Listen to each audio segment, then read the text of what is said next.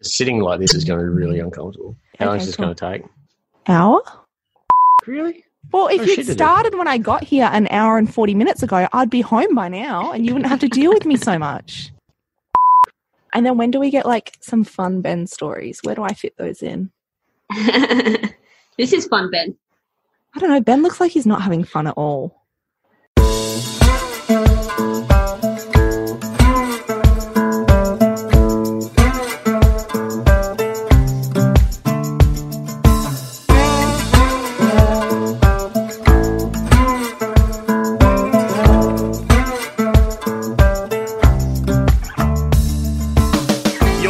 To the Central Station Podcast, where we bring you true stories of what life in the outback is really like and why many wouldn't live anywhere else.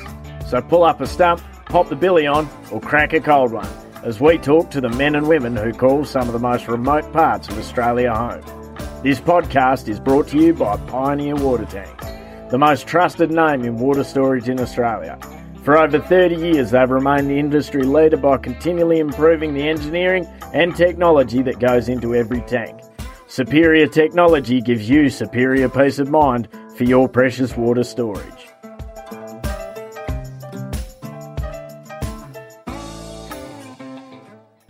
Welcome back to the Central Station Podcast. My name is Steph Coombs, and in today's episode, I'm sitting down with Ben Mills, who, as you heard in the introduction, came onto the podcast very willingly and with much enthusiasm. If you're a long-time listener of the podcast, you'll be familiar with Ben's wife, Caitlin, who featured in episodes 29 and 33. In this episode, Ben takes us through the experience of being a first-time cattle station manager during a record flood, which was then followed by drought. Be sure to head over to our Facebook group, Central Station Podcast, and let us know what you think and who you'd like to hear on the podcast next. And as always, if you're listening through the Apple Podcast app, please leave us a review below.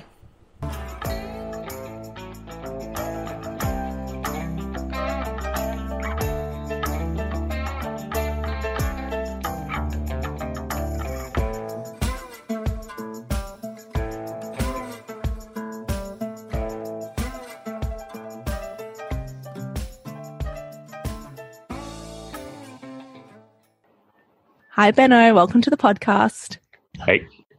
Officially the shortest answer or reply in all of the podcast history. And, of course, we also have Caitlin here. So Caitlin and Ben Mills are managers of Mandora Station.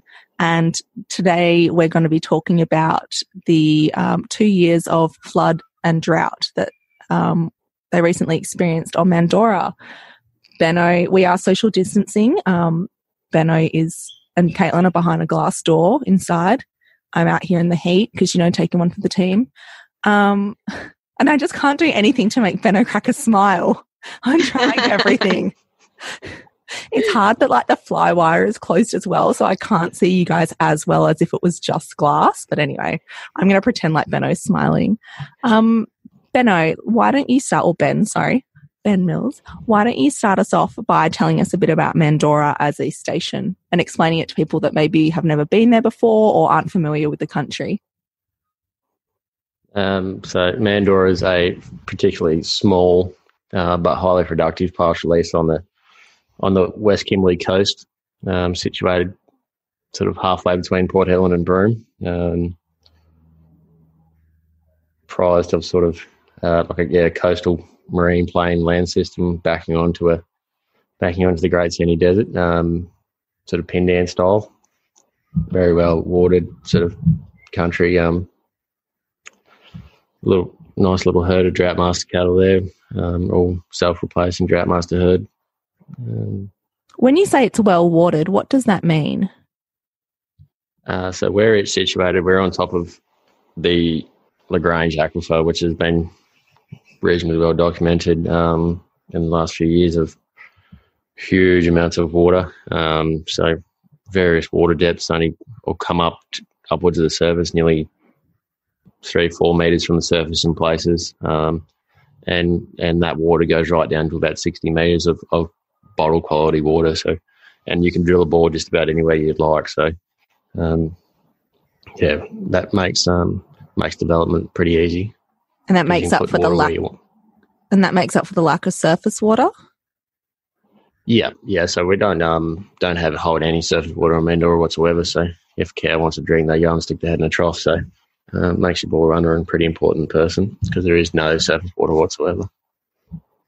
All right. And what is the significance of the coastal plains? Can you describe to me, because before I'd gone out to Anna Plains, Mandora, I'd never even seen coastal country. So I'm not sure about the rest of our listeners. Like, what is it actually made up of and how productive is it?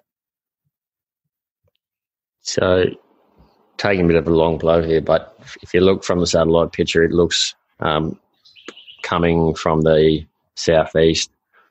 It looks like an ancient tidal creek where because the country to the south and the east is all red sand Pindan. But as you get closer toward the coast, it turns into about 100 feet of grey over black clay, which pretty much what you think of the seafloor is. That's what it is.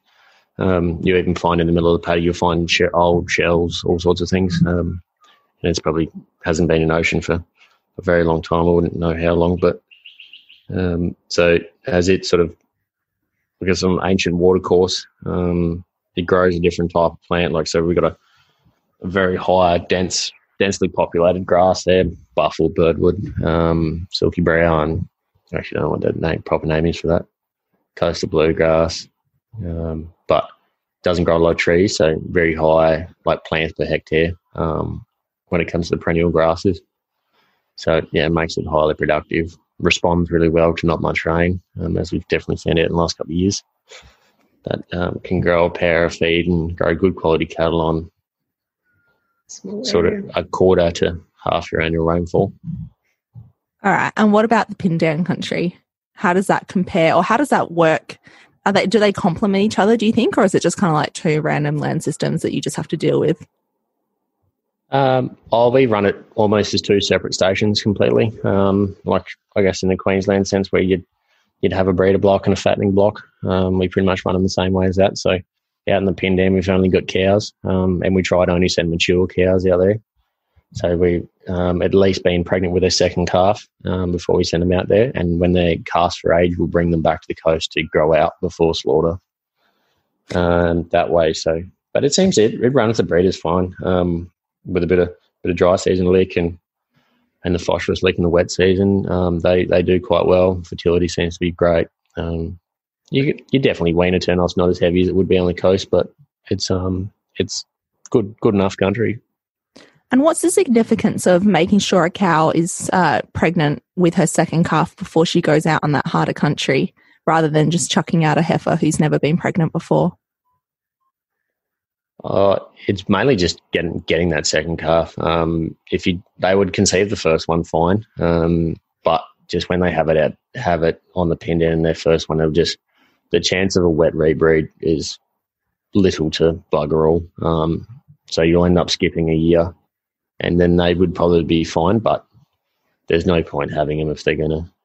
Or it's a long time between drinks if they're skipping years, and it sort of probably gets them into the cycle of probably taking a year off, which you definitely don't want. You want them getting that well into that cycle that, yeah, a calf every year is a good thing. And so that way we can... That's primarily because of the nutritional differences between the coastal plains and the Spinifex country or the Pindan country? Yeah, for sure. Okay. Yeah, it's nowhere near as good. It takes a lot more to digest. And like to sort of with the younger heifers, they're still growing through that first calf into that second calf sort of area. It just doesn't meet that nutritional requirements to really grow them out that well, plus maintain sort of good condition with a weaner at foot. Now, it wasn't all that long ago that the Pindan country wasn't particularly developed and there was only a handful of cows on that side of the highway. And while there had always been intentions to develop that country, I suppose those plans were accelerated by Mother Nature.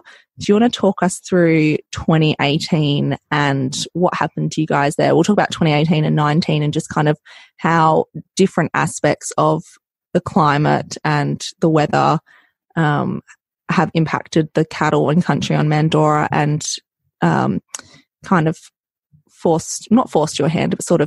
of sped you along a little bit in parts of development that you guys were going to do. Yeah, for sure. So wet season 2018, that was one that we're never going to forget. It was about the last time it rained properly on Mandora too. January was looking like an absolute belter. We had first cyclone came through. I think we had sort of somewhere around the 200, 250 millimetres of rain, which was sort of double the January average. Thought beauty, went away on holidays, thought life's looking good, manager of the year coming right up. But, then February came around and got another cyclone, and which were all great cyclones. Nothing got damaged, but, then rocked that 500-600 mark when it came through. Then in, I think it must have been early March, the third one hit. We didn't quite get as much rain out of that one, but it hit Anna Plains and dumped upwards of 400 millimetres up in the top end of that catchment area for that ancient sort of watercourse. And our rainfall ended up being about 750 millimetres across the 3.5 months. Our long-term average is about 385, so just shy of double what we would normally expect to get. And when that 400 millimetres sort of roughly fell up in that watercourse, it ended up flowing down and filled our marine plain, or a fairly large portion of it, up with water, anywhere between sort of 1 foot and 3 foot deep. For nearly 6 months, some of it was underwater. Now, there was something else that was underwater for nearly 6 months. Do you want to, Caitlin's told us her version of that story. Would you like to have your chance to have a rebuttal and put your spin on it? Well, yeah, Caitlin, you can tell it for him again if you like. During the first cyclone, we were running a mob of breeders around in a cell rotation, and where they were on the marine plain, there was no trees. So the rain showed up sort of about 6 hours earlier than we thought it was going to. So Dave and myself shot out there in the morning. It was absolutely belting. Now we had about 70 or 80 mil by this stage. Belting down, so we shot out down the ute to try and shift these cows, just get them in a paddock with a bit more timber and cover. Wind was, blowing 70, 80 k's an hour by this point, raining sideways. As we were driving across the paddock, we broke through the top of all the buffle, which was holding basically a crust on top of a grey soup underneath, and buried the ute. Through a quick, a few attempts to try and get out, we called it quits and had to walk home because the cyclone had blown down the Telstra tower, so no phone reception, no two-way, no nothing. So we had to walk home about 3.5 k's in the 70 k an hour winds and rain, which is, I was wearing a long sleeve shirt, so it wasn't too bad, but Davo had no shoes on and a singlet, so that was pretty bad. And we were stuck on the middle of the marine plane too, so we had to we couldn't see that far. We only had probably 100 metres of visibility. We had to go back through a big tea tree belt, and there's only sort of one gap in it, so we had to take a bit of a gamble and pick a direction and try and find our way across there, which is, it was funny looking back on it. It was pretty shit house at the time. Had you already moved the cattle by the time you got bogged, or did you have to go and try and move them on foot? No, we ended up trotting down the corner, and we opened all the gates, and they were pretty much in that corner anyway. They're pretty smart old chooks. They knew where they were going, so they wanted to be in the tree, so we just swung the gates for them and sort of tipped the hat, and off we went in our separate directions. And, yeah, we started our little wander back to the house. How long do you reckon it took you guys to walk home? Oh, hour and a bit. And what do you... Yeah, what do we made pretty... Go on. Made pretty good time there because we could actually swim on the road at one stage, so that was a lot less painful. So if you it was pretty funny at the time. When you swim on the road, are you just like going breaststroke, or are you like doggy paddling, or like what's the other one where you like your arms go over your head? I don't know what this one's called. Freestyle, that's the one. Well, yeah, there's a bit of everything in there. And what do you talk about on the way home? Like, do you just do you have a conversation, or do you guys just, are you like head down, let's get home? Because God knows if I'd been there with you, there would have been a lot of complaining. Yeah, there was a bit of complaining, and not too much I could share on a family program. But okay, and then so you guys get home, and you're still. So this was the last cyclone of the year, was it? Or was this the second one? So you guys, that was okay. So that was that ute was already stuck by the time that extra rain came down off Anna Plains. But in your cyclone, when you guys finally made it home, what do you do for the rest of a cyclone? Like, I guess, I suppose, what do you do when you've got a cyclone kind of coming down on you? Oh, ignore calls from the ABC trying to call you every half an hour. No, it's locked inside, basically. Watching movies. Generally, TV goes, and that particular one, the internet had gone too, so actually had to talk to each other, which was terrifying. Yeah, well, just you guys and the awesome foursome. Now, when you kind of get the all clear, I guess, and the weather kind of eases up, what's the first thing you want to do when you can get out of the house and go and check things? Like, how can you check things?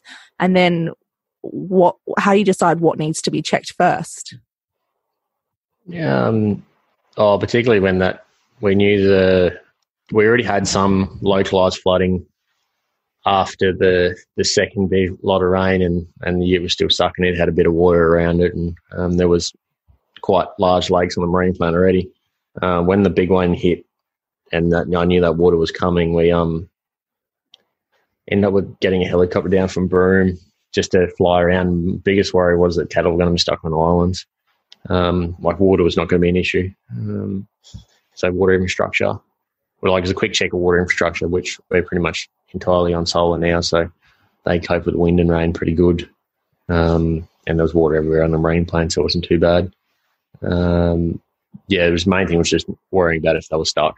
They can walk into the wind during cyclones and walk into corners of fences and whatnot and suffocate themselves, or they'll walk into the ocean. If the fence does break, they'll walk out onto the tidal flats and can get stuck. And so that's sort of the worst case thing. So just check all those first. Then we sort of seen how much that water had come up, and so we ended up cross-hiring a helicopter from down in Newman, and spent the next couple of days, because we did have cattle stuck on islands. Cattle through anywhere between 2-3 feet up to waist deep water. We ended up with cattle that were stuck on islands for the entirety of the flood, so 3-4 months. Lucky enough, they were in sort of small numbers, and the grass grew as fast as they were eating it, and they never ate themselves out of house and home, which was luckily enough.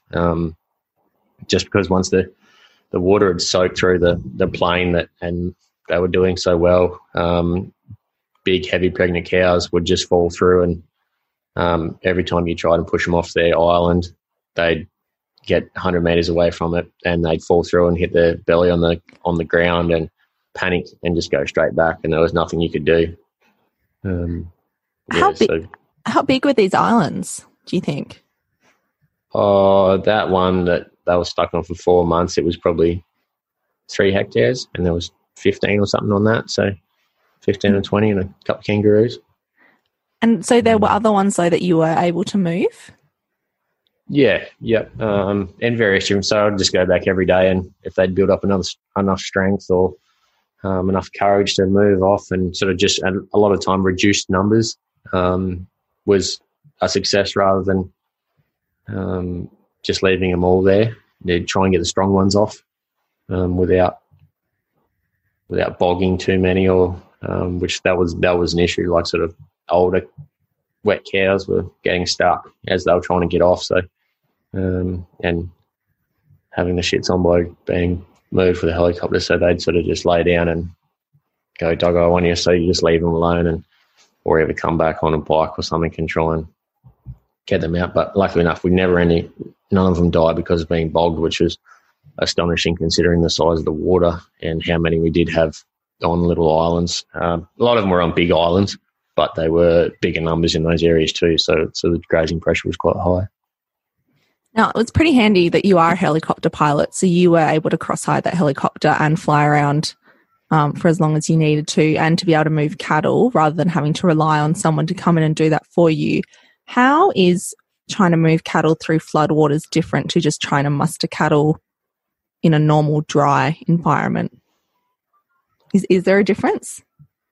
Oh, yeah, it's like trying to push mud uphill with a fork. They don't like water. They're especially those marine plain cows. They've never seen, like, they live on a flat grassy paddock for their entire lives. They've not faced much adversity at all. So, one, they don't like a helicopter. Two, they don't like water. Then that water, so you sort of, it was very slow. A lot of the time would be days and days of effort to get the ones with enough courage to actually get off the islands and up to the higher ground, and which happened to be back towards the actual beach itself, or back towards the Pindan. They sort of ended up with a big, call it like a giant lake in the middle between the Pindan and the actual beach itself, which is higher than the bottom of the marine plain. So, and that was a problem. The water wasn't going to go anywhere. Once we sort of worked out that, it sort of filled the water table up, which was very shallow on the coast anyway. It filled that up, and the ground had reached its absolute capacity. There are no natural water courses there to drain into the ocean at all. That it was sort of up to evaporation at this point. So we knew it was going to be a very long time for that water to disappear. Where were you during all of this, Caitlin? Did you ever get stuck on the bike to go try and move cattle on foot or on the ground while Benno's just, cruising around in the helicopter? Nah, not really, because most of the areas were too hard to access. So I, spent most of my time back in the house. Davo could get out a little bit on a two-wheeler, but it was just easy enough to do it with a helicopter. When Davo did go out on a bike, did he just come back, like, covered in mud, though? Yeah, I see you guys laughing. Come on, drop a minute. Tell me. Yeah, well, right back at the start, we ended up getting a cow stuck in the mud, and we landed and he pretty much got dunked and rolled in mud by cows that weren't real happy about being handled. Then we had to try and stand it up, and she stood up and nearly attacked the helicopter and all sorts of things. So it was a bit of a circus there.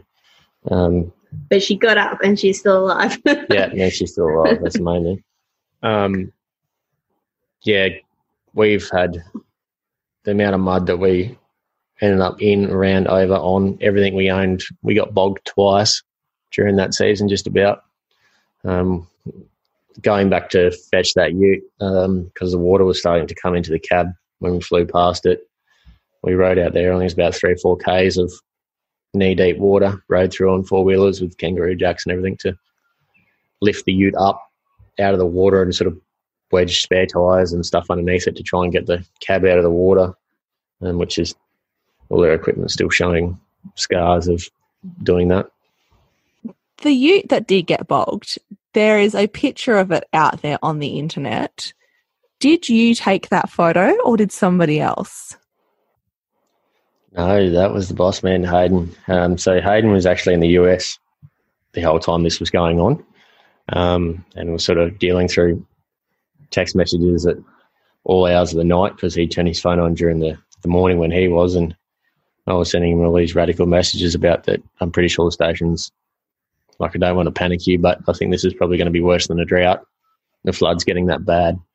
So I'd be awake at all hours of the night sort of messaging him and doing that sort of thing. I didn't tell him about the ute because I figured there was more important things at hand. So when he finally got back, he jumped in the helicopter, or just before he did, I told him about the ute, sort of hat in hand. Said, yeah, I've got my good ute. Good work, ute, stuck in the marine plane, to which he had the totally opposite response to what I thought he was going to have, and laughed and told me about stories where he's had stuff bogged for months as well back out at Ugal. So that made me feel a little bit better. Still didn't make me feel any better about the ute, though. Next thing I know, where I was back at the house and my phone dings, and he's taken a photo of it and put it on Twitter, and between him, a few other people he tagged, and myself, it was about 5,000 followers they went out to. And the old ABC across Australia got hold of it, so that sort of went to hundreds of thousands of people. So just about everyone in Australia knew that I bogged a ute, and every Twitter Land Cruiser page on Facebook had it, and yeah, I got a fair bit of grief on that one. It's just so funny because you're so handy and like would hardly ever stuff up. And so it's like the one time you do, everyone finds out about it. Whereas like I will do something stupid like that once a week and like no one knows about it because I just do it all the time. Just seems very unfair. Monumental stuff up that one. It wasn't that wet around it at the time. It was only raining at the time, but it's just by the time it just got progressively worse and worse around it. And so did you manage, when you guys went out there on four-wheelers, did you manage to jack up the ute a bit to try and keep it out of the water or keep the cab out of the water? Did that actually work? Yeah. Yep. Yeah, okay. So they're sort of waddling around and swimming around underneath the ute and, using whatever we had on the back of it at the time, a couple of spare tyres, and we took a heap of bog mats out and that. So now it's and it had been made a nest by the local ibises and various other swamp birds. So, yeah, it was covered in bird poo, and they tried to make nests in the tray of it because it was an island in the middle of a giant lake. Now we should call it the bin chicken ute. That's what it should be called now, bin chicken. Yeah. Milne Feeds has been the leading provider of livestock feed in WA for over 100 years and is now proudly servicing the Northern Territory too. Their early weaner product is a nutritionally balanced pellet for feeding to pastoral calves and young weaners, and has been developed with their high-fibre technology to reduce the risk of acidosis. Milne Feeds also have a range of products available for beef and dairy cattle, sheep and horses. Find out more at milne.com.au. How much do you think of the marine plains as a percentage were flooded and under flood waters for, you know, an extensive period of time? Was it the bulk of it or just a small part? I reckon it's probably somewhere around, it'd be close to half, if not more. So it ended up being about, I'll work out roughly, about 250 square k's of water. Wow. Okay. And so out of all the cattle that you run on Mandora, you run the majority of them on the floodplains compared to the Pindan, and back then the Pindan wasn't really developed. And then all of a sudden you lose 50% of your area to run cattle where you are running them. So then that kind of led you guys to have to try and find somewhere else to put them. Talk us through that. Yeah, so there was a we had started to be planning the Pindan development, but like I said, this forced our hand to do it fairly rapidly.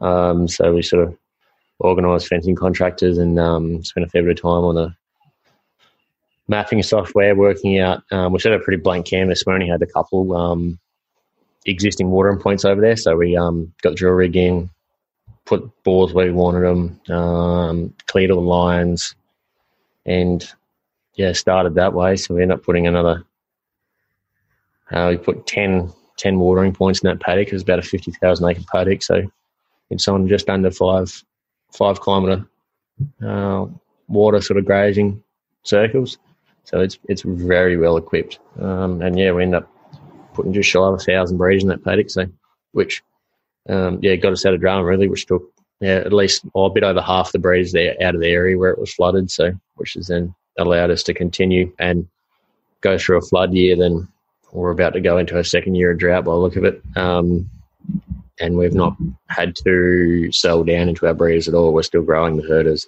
we speak, so it's development's being a great asset to the property going forward. Developing a patch of country is enough of a task on its own because throughout the rest of the year you still have all your regular jobs to do, like mustering and drafting cattle, selling cattle, just maintenance around the property. So development is certainly something to be added onto the list. If you had been able to do it as you had initially planned before you kind of had to kind of hustle, how long would it have taken to develop the Pindan, do you think? Like if you guys had just been able to kind of cruise along a little bit. Not that anybody ever cruises anywhere, really, but, you know, if you hadn't have been, like, in a rush.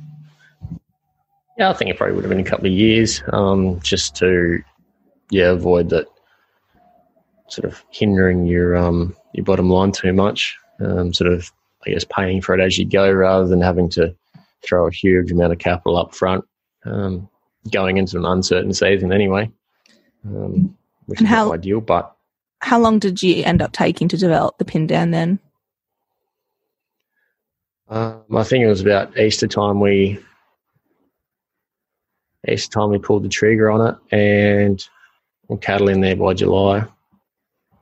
So yeah, it was pretty quick. So you've just pulled a couple of years worth of development into like 2 or 3 months, pretty much. While you still also have to like do the rest of running the property and all that other kind of stuff. Yeah, it was pretty full on. We had great contractors. Fencing contractor did the bulk of the work. We did, Dave and myself, did all the clearing, ripped all the poly in. So we did a fair chunk of it in-house. But the fencing contractor built some of the tanks for us as well, which was a great help because we were able to continue with the other stuff as well. And although we didn't have to do too much on the coast because largely we couldn't get to a lot of it, we were down to about a third of the mills to check because they all the ones in the middle of the property were islands. There were some there with the trough setup would be completely underwater, so if you flew over it, you could see the trough was full, but it was completely submerged underwater. At least it was full. It was full. Even one of them even had fish in it when I went past one day. Ooh, what kind of fish do you get in a trough? Those little silver, things. They all come out of the, they were all through that flood. Interesting. Okay, so once you developed the Pindan country, as you kind of mentioned earlier on in this episode, the Pindan is quite different to the coastal plains, particularly in its nutritional value. How did you have to adjust your management of the cows going from one land system to another? We had to change quite a bit. The decision was made that year to go to Control Mate as well, being that we had a completely empty paddock. We knew it was completely empty, no bulls, no nothing. We could send all the cows over there. And we sent over our pregnant cows anyway, and ones that we could tell we just weaned. So we sent the paddock over completely dry. So we knew that they were going to have the best chance of getting around the paddock without weaners chasing them around and that sort of thing, to get used to it, because they were spoiled coastal cows, been living on buffalo and birdwood their whole lives. So is this trying to take ladies that live in Bondi and then move them out to Parramatta or somewhere? I don't know where Parramatta is. I just feel like it's not as glamorous as Bondi. So you're kind of taking away from the fancy rich suburbs to kind of somewhere still that you can get by on, but it's not as glamorous. Yeah, no, this is Peppermint Grove to Rockingham. Okay, yes. For anybody that's not familiar with Perth, Peppermint Grove is the elite, rich, fancy people, and Rockingham is, where the actor Sam Worthington comes from, and hello, he's gorgeous, but otherwise there's not a whole lot going on in Rockingham. Well, actually, there's a lot of stuff going on in Rockingham, but nothing that we can talk about. So, nothing. I had a few chats with Hayden before about how cows can be really, I don't know if you'd call it territorial, but when you try and move them onto new country, they kind of always, they have this homing beacon and they always want to go back to where they came from. I suppose, particularly if they've come from better country, did you find it was hard for them to settle in, or did they kind of just get used to it pretty quick? No, they had the shits on. They wanted to go home big time. It probably 2 months of walking the front fence pretty hard, which is not good because they were just walking off weight every day. They'd go and have a drink, then they'd go back to the front fence and just walk the highway until they looking for a spot to get back, even though that it was a giant lake and overcrowded. What grass was left was overcrowded to the buggery. That probably helped it a little bit that it was overcrowded and they weren't going that well before we took them away, and we took them into a very fresh, albeit Pindan, but a fresh Pindan paddock, and that they didn't have any weaners or anything. They did crack it for a little bit, but once they sort of got onto it and we got the supplement into them too, that's sort of like a bit of a lolly for them, it helped draw them out to the backs of the paddock and get them away, get them thinking about actually living in the paddock they were in instead of thinking about where they wanted to be. So that was good. Then once it rained again, that seemed to... Sorry, I was just going to say, I feel like so many humans would have that experience where, like, if they've come out to a station for the first time and they've come from, like, somewhere nice in the city and they're coming out for their gap year or whatever, or, like, boarding school, and, like, you've been living somewhere really nice and then you come out to the station, you're like, oh, this is my donga. And then, like, you spend the first few weeks being like, oh, God, this is my donga. And then after a while, you're like, okay, this is my donga. I'm going to get on with it now. I feel like I just really relate to those cows at this point in time. Caitlin, you don't have to laugh silently. Just let it go. You're good. I can see Caitlin through the glass just like laughing and holding it in. It's okay if I'm funny. People need to know I'm funny. I need some support backing me up here. Talk us through the thoughts behind switching from, or how did the breeding program work on the coastal plains and then whatever it was, and then you guys moved to a controlled breeding on the Pindan. Why was that choice made? And how did it benefit the cows? And so it was just a constant breeding cycle before, which the marine plane was probably good enough to handle out-of-season calving and still be relatively productive. Like they were sort of, even the out-of-season cows were having a calf every 18 months, and the ones that were in season were pretty close to having one every year once we got a few of the passengers out. But nutritionally, the Pindan was never going to be able to handle out-of-season calving without massive gaps in between calves. So pulled the trigger on it. That's the main reason. Cost of supplement too.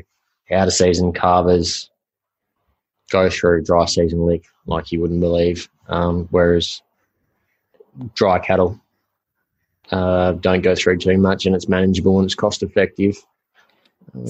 So for people who may not be familiar with some of this terminology or with how breeding cycles in cattle work, I suppose what we're trying to say is that on the coastal plains it had a much better nutrition that kind of went for a longer period of time, whereas on the Pindan, would you say it had a shorter window of good nutrition and then there was a period of time where the nutrition was quite poor or not as good, and the goal is to have cattle raising their calves and giving birth in a certain period of nutrition, because when you say out of season, that would mean that they're trying to raise a calf when there's not very much available nutrition, and it's basically just making it harder for them. So you're trying to, by putting controlled mating into the Pindan, so you're saying it wasn't as big a deal on the floodplains, on the marine country, because there was better nutrition for a longer period of time. So even if they had a calf at the wrong time of year, it wasn't as much of an impact on them as if they'd done the same thing out on the Pindan, because that nutrition really dropped away. Is that how did I explain that okay? Yeah. Like it's pretty involved, sort of how nutrition and fertility go hand in hand, especially in Boston Nigger's cattle too. They like to have a bit of fat on their back before they reconceive. So, and ideally, best practice has you calving down onto a raising plane of nutrition.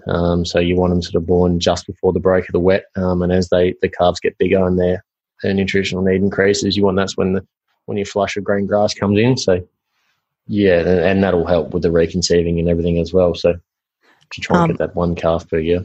And if people would like some more information on that, just go back to episode 7 where you get my voice on its own for 45 minutes talking about the reproductive cycle of cows in a really fun way though. Anyway, moving right along. Yeah, for sure. That's a podcast on its own. Pastoral fertility. It is. Well, fine. I feel like you've just acknowledged that you never actually listened to that episode, Benno, but fine, whatever. Don't look out the window right now because I'm staring you down. So he looks at me. Guys, episode 7, just anyway, or our pregnancy video, which is what that blog was based off. And Caitlin here is one of the people that was not pregnant in that video, but did play. No, and you didn't even play a pregnant person. I played the pregnant person, and yet look how the tables have turned. Now you're the one that's about to calve down. Anyway, so how do you? When they're in there, so you moved to controlled breeding. What else did you have to do for those cows? Was it kind of just trial and error, or just, how do you figure out how to handle them differently? Well, a little bit of trial and error, just because we're going into a basically virgin country. But due to Hayden and Jane's experience out at Ugal, we had a pretty good base knowledge of how to run that desert style of country. So that was great to be able to rely on their experiences and a little bit from their neighbours up the road at Anna Plains and how they sort of went about it. And so sort of trying to work out what the carrying capacity was, and just sort of how important it is to match that carrying capacity to your stocking rate, and and how working out how the paddock was going to respond, sort of how much depth it did have in it, because it was sort of a very greenfield site, but yeah, how much they would actually eat, and we burnt some of it and freshened it up, but nutritionally, definitely needed the dry season because they were coming out of a non-controlled system. They did calve early, so they were sort of calving September, October, November, which traditionally I wouldn't like them, particularly over there, to calve until November, December, because they are green date, like when we would expect to have green grass is about the 10th of January. So, if you calve too early, your cows will shed too much condition looking after that calf before that rain hit. So, we did that. Then rolled into the next wet season where it didn't really rain. We had a great January. Had 110 mils for January, which is pretty well bang on the right on the knocker for the average. So we thought January, sweet. Went on holidays again. Thought this was great. We'll be ready to rock and roll. Come back then to January and no rain. February, no rain. Into March, no rain. And pretty much all the happiness that January brought had disappeared. So these weaners were starting to get pretty big in that paddock. So we went in there in March and weaned anything that was sort of 150, 160 kilo, and took them back to the coast because we still had great feed on the coast. So they were fine from there. And so got them. And so we're just trying to salvage a bit of rebreed, which we've got a bit of a second calving this year at the moment, which we've now worked out our plan worked. What cows we thought had no chance of rebreeding have actually started calving because of that, which is great. So we haven't skipped a year, which was, considering the circumstances, was awesome. So let me just work out the timeline in my head. And when I say in my head, I mean in front of the microphone for everyone to listen to. So you have the flood in 2018. You move cattle from the coastal plains to the Pindan 2018, by July. You said you'd finished development and were starting to get them across. They calved early that year earlier than what you would like for that patch of country. And then 2019, you don't have sufficient rainfall, so you start pulling cattle off in March, or weaners off in March. And then who were you worried about not being able to reconceive? Those cows were the bigger weaners just because they'd been pulled down so much. We pulled them off. Because their condition had slipped. Okay, I'm with you. Yeah, so we sort of went in with a two-pronged approach. Dry season lick went in quite early, which you normally wouldn't do that till August, September. We threw a bit in there with them as we pulled those calves off. You'll generally get a jump in conception anyway once you wean, but that mixed with a bit of lick and, they've had quite a reasonable uptake, which is great. Then we went back in that same paddock in July. We mustered the rest of the property and we completely blanket weaned everything. So there was not, I think we turned back three calves that were too small to be weaned, pellet fed whatever we needed to. That was under 125 kilos. We pellet fed up until that point, and they were turned out onto the coast. How long did it take that's 2019 you're talking about. Now, just jumping back to 2018 for a minute, how long did that water sit around for? How long did it take to go away? There was some water there in... I'd have to look back at my photos, but it was nearly 6 months, some of it. And then I suppose, it's not the worst logic to think. I know this isn't how it works, but I'm just trying to think of what might pop through other people's heads or, you know, even my own, I'll take one for the team, that you get double your amount of rainfall in one year and the next year you don't get near as much. But you had so much sitting around the year before, did that not kind of count for anything the next year when you were short? Like, did you get anything out of that? Or was it like, nah, that's last year's rain, it's all gone now, no good to us, and you kind of start that blank slate again? On the country that wasn't flooded, it definitely had a carryover effect, just with how quickly it did respond. Like the subsoil probably was there but was out of reach, so once it was topped back up, it was we seemed to get a lot more value out of our 100 and I think we ended up with 124 mil for the season. We seemed to get a lot more value out of it than I thought we would normally have got for like per millimetre with that, probably due to the year before, and how well sort of the plant health was from the year before and how long it lasted. Like, it wasn't dormant for as long as it normally would have been. But when it comes to the country that was flooded, it was underwater for so long that it actually effectively killed the soil, and only a little succulent come up back up on it. So even with the rain, there was very limited grass. Even after two wets now, we're probably 25 to 30% carrying capacity on that flooded country. Like, we're still struggling from it now. And it could be upwards of another 3 to 5 years before we even get anywhere close to being back at the carrying capacity it was pre-flood. What do you have to do to get back to that point? Like, do you just let it rest and recover, or do you need to go and do the mechanical intervention? Obviously, in Western Australia on pastoral leases, you can't seed non-native species without a special permit, so it's not like you can just go rip in there and go and plant something. Like, how do you try and nurse that country back to health? I guess trying to use as well, yeah, mechanicals kind of out of the question due to the pastoral regulations, but using the cattle really.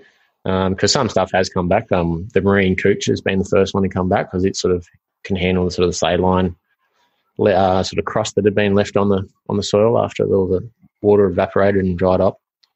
The marine cooch grass, which was there before the buffle anyway, it's established and got going again, which has given us some carrying capacity again, albeit it's probably 5 or 6 on the cows list, but when they've got nothing else to eat, they think it's quite good.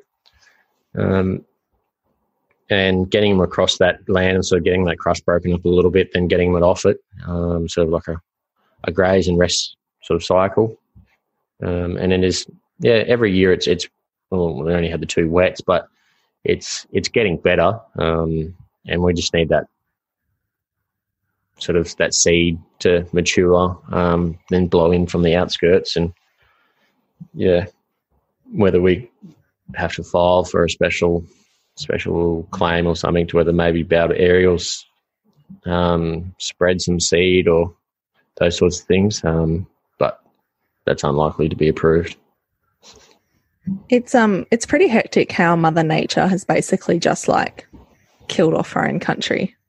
Like, if you think about it, I suppose, but if this was not managed country, it wouldn't really matter because there wouldn't be that need for it to be productive. Like, if there was just no one up here, like, and this had happened, then I guess no big deal if it takes, 5, 10 years for it to kind of come back. But yeah, it's pretty interesting how you can just have Mother Nature come and like kick you in the teeth like that. And I think everybody expects it to come from like a lack of rain, not too much rain. Yeah, no, the flood's definitely been a lot more damaging and long-term damages compared to the droughts for sure. The drought we still had feed, and you can, I guess, there's a lot more literature, and as in Australia we get pretty good at managing drought times. Managing and flood is something there's it's not a lot on. I couldn't talk to a lot of people except for the past owners that had it happen once before, which they were great during that and were huge. They were probably sick of me calling them about what they did and which were the pledges. They were awesome during that whole thing. They never not took one of my calls about how long this was going to happen for and if it would drain where it would, or will they, what's the country going to do? Is the water going to go stagnant? Will they continue to drink it? What happens with the feed? Like, what did you guys do? Basically just looking for any slither of experience, because I had no real experience with flood whatsoever, or drought for that matter up to that point. So it's been a bit of a baptism of fire when it comes to our first property we've managed together. First year was a brilliant wet season. The second one was too good and flooded. Then we've had one terrible one. Then this year's looking like probably a pretty poor one as well. So really, but, so how much of you are you short this year? Because we're already in April, so there's probably not going to be much of anything else come through. Yeah, we're still 220 millimetres shy of our average, so we're still under half of our annual rainfall, which on our accumulative 24-month is terrible and our 12-month is worse. Is that like the rolling rainfall average that you learn in Grazing for Profit? Is that like rolling? Yeah. That thing is amazing, but very confusing, but awesome. But yeah, I don't get it, like. I need someone to walk me through it like really slowly. I kind of get it, but really I don't. But anyway. Well, that sort of goes back to the 19-year why it was not as bad as it could have been, because the 12-month rolling rainfall average from beforehand helped. Whereas this year I don't think we'll get quite the same bounce because last year was so poor. But we have since developed up another paddock, the other half of the Pindan, and lighten the coast off again. So we haven't overstocked our marine plain with the drought. So we're still ecologically in a good spot. We haven't done any damage sort of going forward, trying to hang on. But we do have a backs against the wall a little bit this year that we may have to sell down a little bit just to make sure we match our stocking rate to our carrying capacity. This year, April still looks at rain there again this morning, so April can be pretty kind to us. Yeah, fingers crossed. Oh, snap, Caitlin, you just crossed your fingers as I said that. Dream team. Okay, so 2017 year of the fires, which we covered in Caitlin's episode, 2018 year of the flood, 2019 year of the drought, 2020. I mean, Christ, like compared to what's happening in the rest of the world, like I feel like year of the drought would be a breeze in the park after what you guys have dealt with in the last 3 years. Like I think you've already gone through each of the three elements, like fire, flood and drought. If you can come through that, and not only have you managed to come through that, but you've continued to make improvements upon the property and just keep it like ticking along, and like not even just ticking along, but it's been getting better and better. I'm sure, like, obviously, while it's not the ideal scenario, that you guys will be able to cope this year for sure. What are your best case scenario? What would you like to see happen this year while we wrap up? Head